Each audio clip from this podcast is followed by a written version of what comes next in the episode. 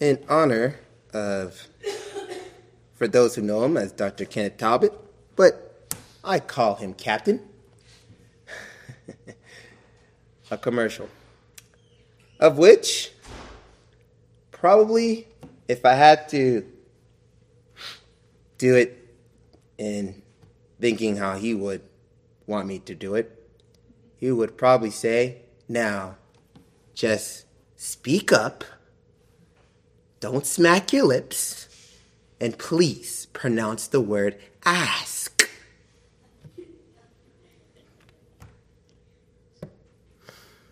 Hmm. As everyone knows,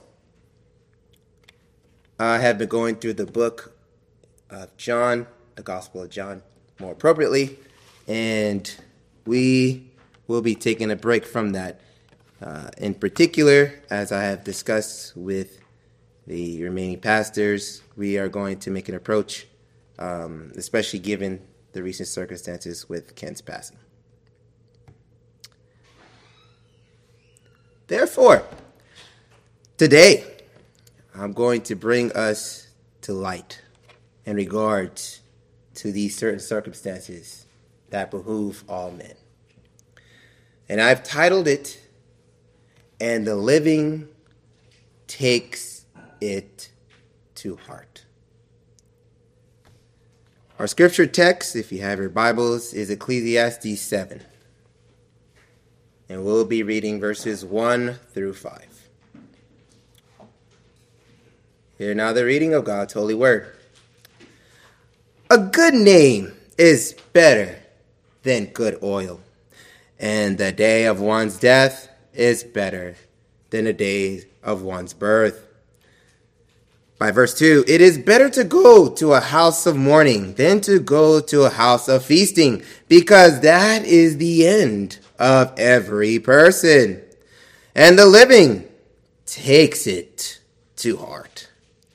Sorrow is better than laughter, for when a face is sad, a heart may be happy. The mind of the wise is in the house of mourning, while the mind of the fool is in the house of pleasure. Shall we now look to Lord our God in prayer? Father, we do thank you for the Sabbath day that you've given us. And we are indeed mindful that we know what befell us. We are of great need. And the fact that you still care for your people.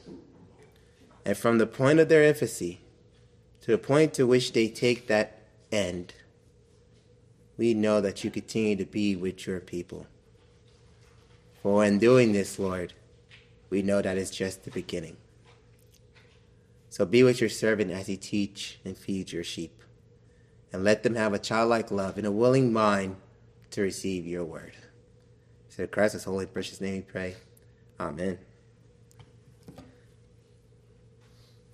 So I yield my introduction to Genesis 3.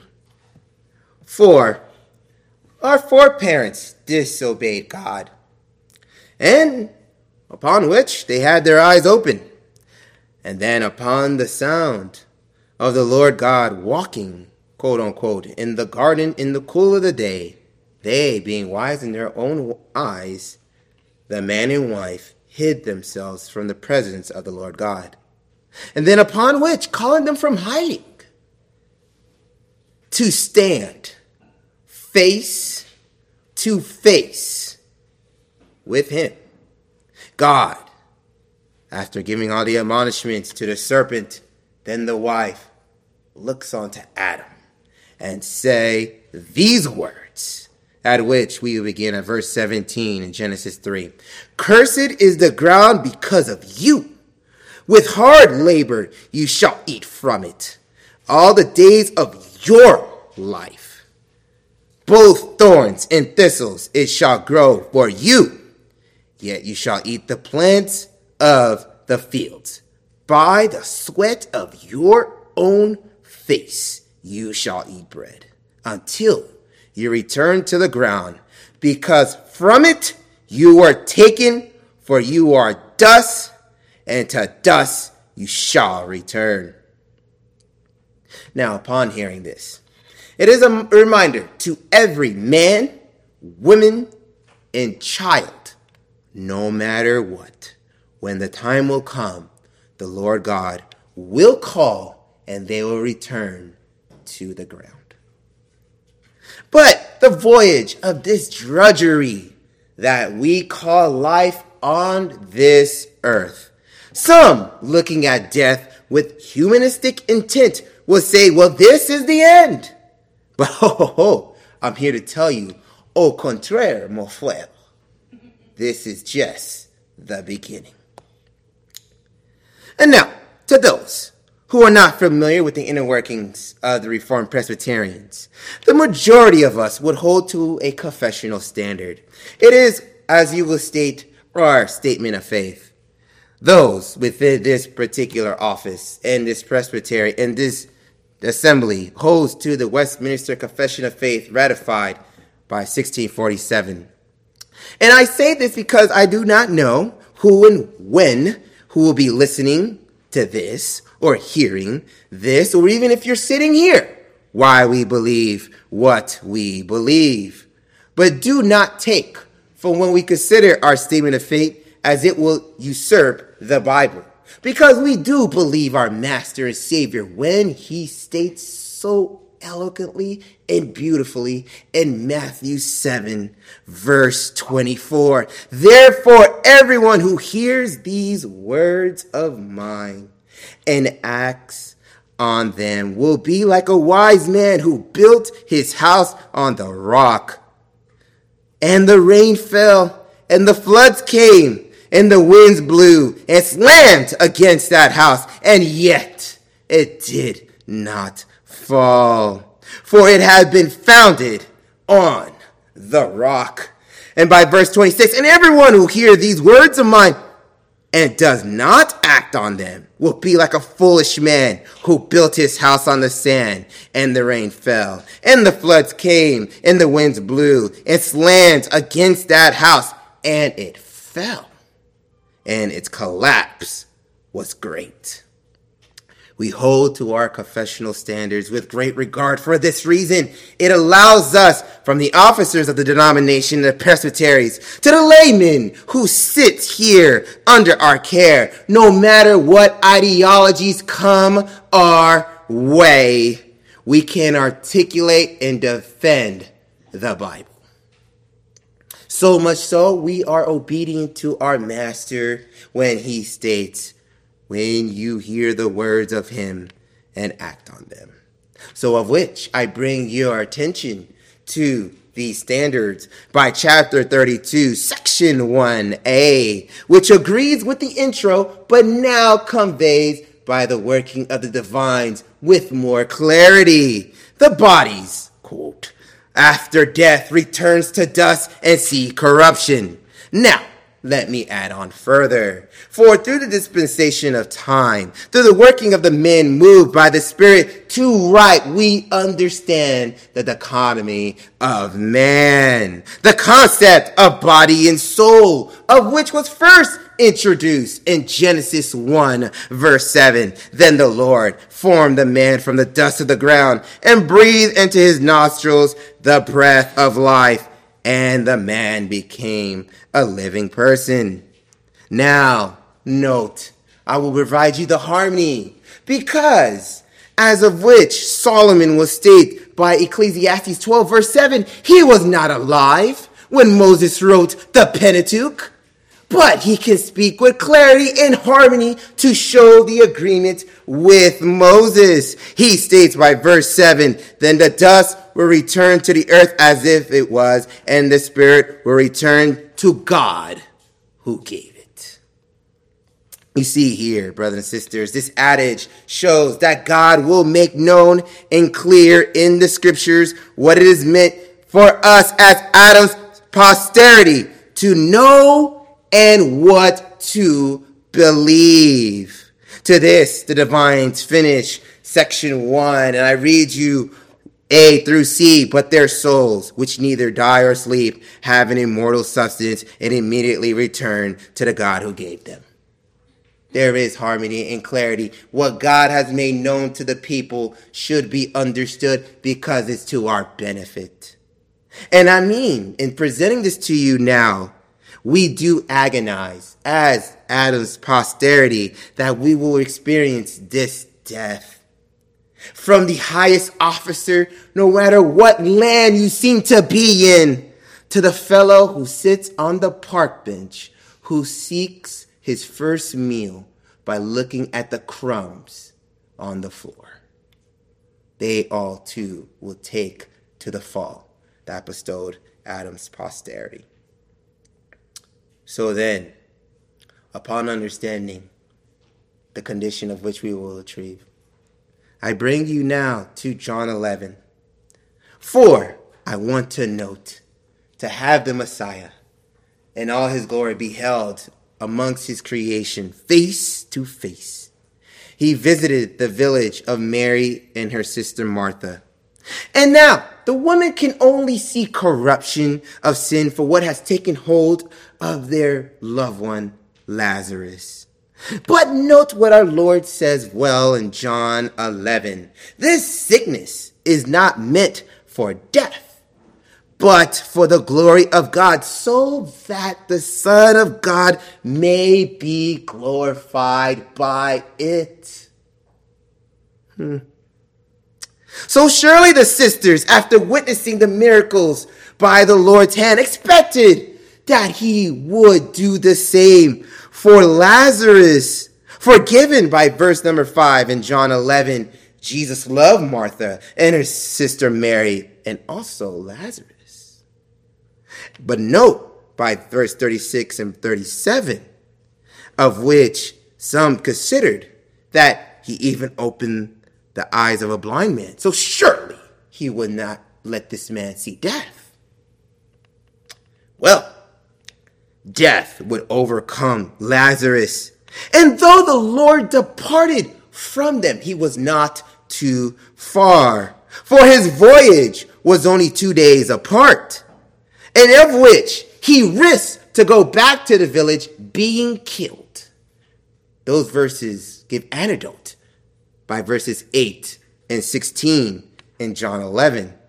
But note, taking the risk knowing full and well what was to come, he took the voyage anyway to show that the Son of God will still be glorified. Now, by our Lord's arrival, by verse 17, Lazarus has already been in the tomb four days. And by verse 19, many were in attendance to Martha and Mary to console them about their brother now of which the stage is being set. And upon which now Martha starts a discourse with the master. Now note what she says in kind. By verse 21, Lord, if you had been here, my brother would not have died. By verse 22, even now I know that whatever you ask of God, God will give you. You know, in this day and adage, what she said was actually considered tongue in cheek because he visited two days before. Did you not see our brother suffer? Where were you? But in a charade, oh, even now I know whatever you ask of God, God will give you. Oh, the irony, the flippant, attitude, the insincerity that Martha has towards the master. So, to show consistency from two days before, well, actually four days, when he stated to her by verse 4, and I will read it to you again this sickness is not meant for death, but is for the glory of God, so that the Son of God may be glorified by it. By verse number 23, he plainly states it to her Your brother will rise from the dead. Huh, But does that satisfy Martha? No, the charade must continue. For she states by verse number 24, I know that he will rise in the resurrection on the last day. Ha! Now he's fed up. Now he he can't take the charade any longer. So by the declaration, he makes it by verse 25. I am the resurrection and the life, and the one who believes in me will live even if he dies. Even if he dies. Even if he dies. He expressed to her that no longer will I tolerate your charade. And no longer will you presume you believed, so you claim to have learned what the rabbis and the Pharisees taught you. And even his 12, given that John the apostle is writing this in his gospel, their charades two days earlier by verses 12 through 16 will not also be tolerated. He continues by verse 26 And everyone who lives and believes in me will never die. Upon this, he asks her the question Do you believe this? By the affirmative, she answers by verse number 27 Yes, Lord, I have come to believe that you are the Christ, the Son of God, and he who comes into this earth. Witnessing this adage, is it to say that our Lord does not empathize with his creation, for they only know death? The answer is no. And is it to say that we as overseers do not have sympathy for those who suffer? For we as bishops are called to care for those who mourn. The answer is also no. Our Lord states very well in Matthew 5, verse 4 Blessed are those who mourn, for they will be comforted. It is then I bring your attention back to John 11, to which after Martha calls on Mary, Mary makes great haste, and those also who was consoling her, after hearing that the Master is not too far.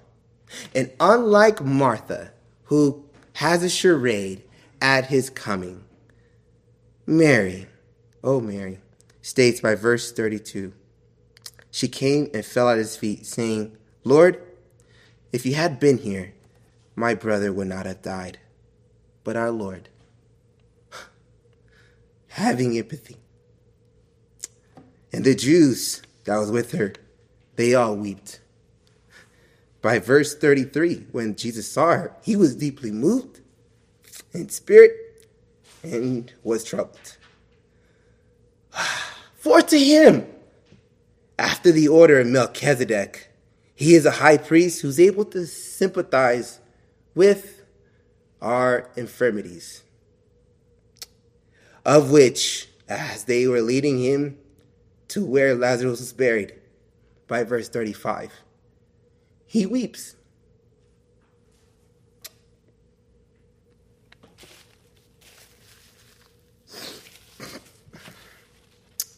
As he stands in front of the tomb with an audience of many there, he commands that they move the stone. But Martha, oh Martha, threw her charade again by verse 39. Lord, by this time there will be a stench, for he has been dead four days. now, after telling her once, plainly telling her twice, by taking to the affirmative by verse 25, and in taking that she understood by verse 27, you can understand of which the tone the Messiah makes by verse 40. Did I not say to you that if you believe, you will see the glory of God? Then, upon which they realize there's no more discussion, and they move the stone. Upon hearing his elevated, firm, authoritative ter- tone, the stone is now removed, and after a prayer to his father, he cried out with a loud voice, Lazarus, come out! And by verse 44, out came the man who died, bounded hand and foot with wrappings, and his face was wrapped around with a cloth. Our Lord takes the form of man. God the Son takes the form of man and walks amongst his own, and he beheld his glory. John 1 14. And unlike Moses, who wanted with the greatest earnest to behold the glory of God. The Lord could not be tainted with sin, so he put Moses in the cleft of the rock and covered him with his hand while he passed by. Exodus 33 20 through 23. As you saw in John 11, Martha beheld the glory. She spoke to him face to face. And she knew of the resurrection and its teachings, but did not believe and doubted. But little did she and also those in attendance understood. It was just the beginning. It's just the beginning. Because the work of the resurrection is to all men, for everyone, the elect and unelected. Our confession articulates, articulates it well by stating in section, I'm sorry, in chapter 32, section 3, the bodies of the unjust shall be, by the power of Christ, be raised to dishonor, the body of the just by his spirit on to honor and to be made comfortable to his own glorious body. Our Lord explains it with absolute clarity. He states, Do not be amazed at this, for a time is coming when all are in the tomb who will hear his voice, and he will come out, those who did not, sorry, those who did good deeds to a resurrection of life, those committed the bad deeds to a resurrection of judgment. And mind you, after our Messiah states this, especially in John 5, the disciples follow suit, of which Luke writes in Acts 24 15. He states how Paul is speaking before Governor Tertullus. He states by verse 14, actually, that, but I confess this to you, that in accordance with the way that they call a sect, I do serve the God of our fathers, believing everything that is accordance with the law and what is written in the prophets. And by verse 15, having a hope in God, which these men cherish themselves, that there shall certainly be a resurrection of both the righteous and the wicked. So our Lord showed death will be conquered but in the likewise, what then do we make of ourselves, especially as we see our loved ones return to the ground? to those listening with a humanist intent and attitude, your hope is absolutely nothing. For all you do is grasp at the wind. Ecclesiastes 1 13 through 14. It is a sorry task with which God has given the sons of mankind to be troubled. By verse 14, I have seen all the works which have been done under the sun, and behold, all is filthy and striving after the wind. But to those, to those who believe all the things that are written about Christ in the law of Moses and the prophets and the Psalms. To those who which he opened their minds to understand the scriptures that the Christ would suffer and rise on the third day and then ascend to sit at the right hand of the Father. To those who have been gifted the fruit of repentance for the forgiveness of sins, of which it will be proclaimed in his name, and it will be proclaimed to not to you but to all nations. To you, I say, persevere. Why do I say persevere? It goes back to our scripture text. A good name is better than good oil. Romans 5, 3, verse 4. And not only this, but we also celebrate in our tribulations, knowing that tribulations bring about perseverance and perseverance, proven character, and proven character, hope. You came in this world naked, and naked you shall return. So, what can you do? You built up resources, you built up a family, but all you take with you when you return is your name. And what good is a name if those you leave behind have nothing to say for. it? Now, in this perseverance of which it leads to proven character and to hope, it enables us to re- rid ourselves of every obstacle, especially considering our faith as Christians, and that sin should no longer easily entangle us. For by Hebrews 12 verse 1, therefore we also have such a great cloud of witnesses surrounding us. Therefore let us rid ourselves of every obstacle and the sin which so entangles us and let us run the endurance, the race that's set before us. For if we run with endurance, the race that is set before us, we would not be like the humanists as they strive after the wind. First Corinthians 9 26. I therefore so run, not as uncertainty, so I fight. I, not as the one who beateth the air, but upon death, with a good name, mind you. You assure yourselves and others that you kept the faith. James 1 verse 12. Blessed is the man who perseveres under trial. For once he has been approved, he will receive the crown of life, which the Lord has promised to those who love him. The crown we will receive is an imperishable crown. 1 Corinthians 9:25. Everyone who competes in the games exercise self-control in all things. So they do not so they do obtain a do not obtain a perishable wreath, but an imperishable one. And the crown is encompassing of all those who passed with the faith in Christ from those of the Old Testament unto now. For Christ is the award giver, and he is the first fruits of those who are asleep, especially those who are of Christ at his coming. 2 Timothy 4 7 through 9. I have fought the good fight. I have finished the course. I have kept the faith.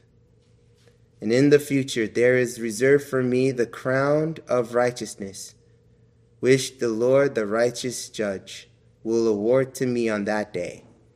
And not only to me, but those who, I'm sorry, but also to all those who have loved his appearing. In our perseverance, we will show to people all around us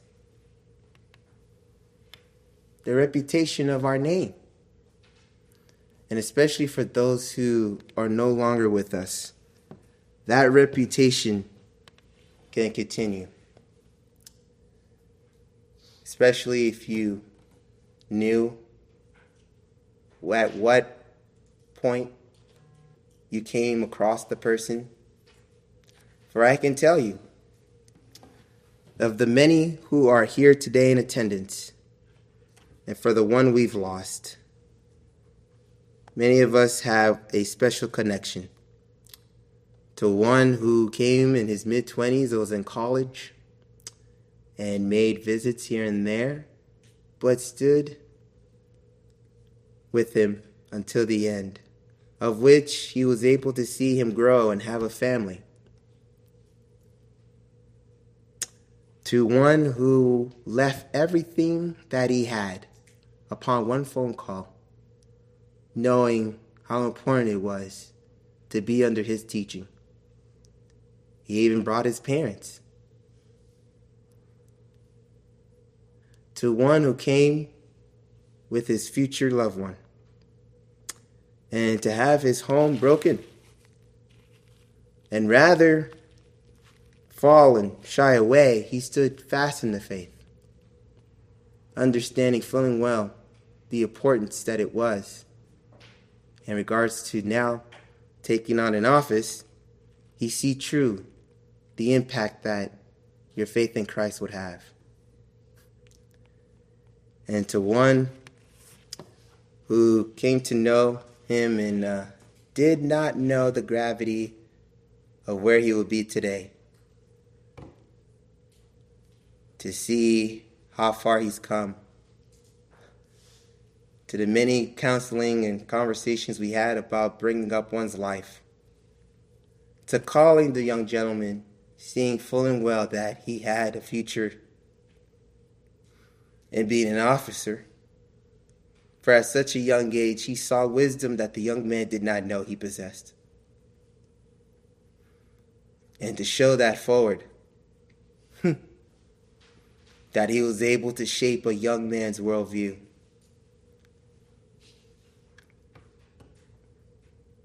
That's what's in a good name. That's what's in a good name.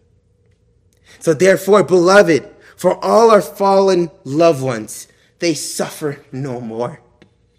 Because they get to behold the glory of God face to face.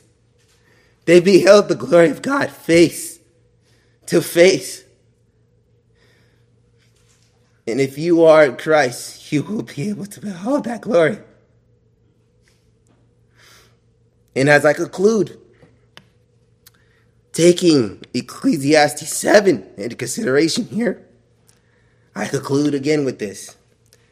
The day of one's death is better than the day of one's birth.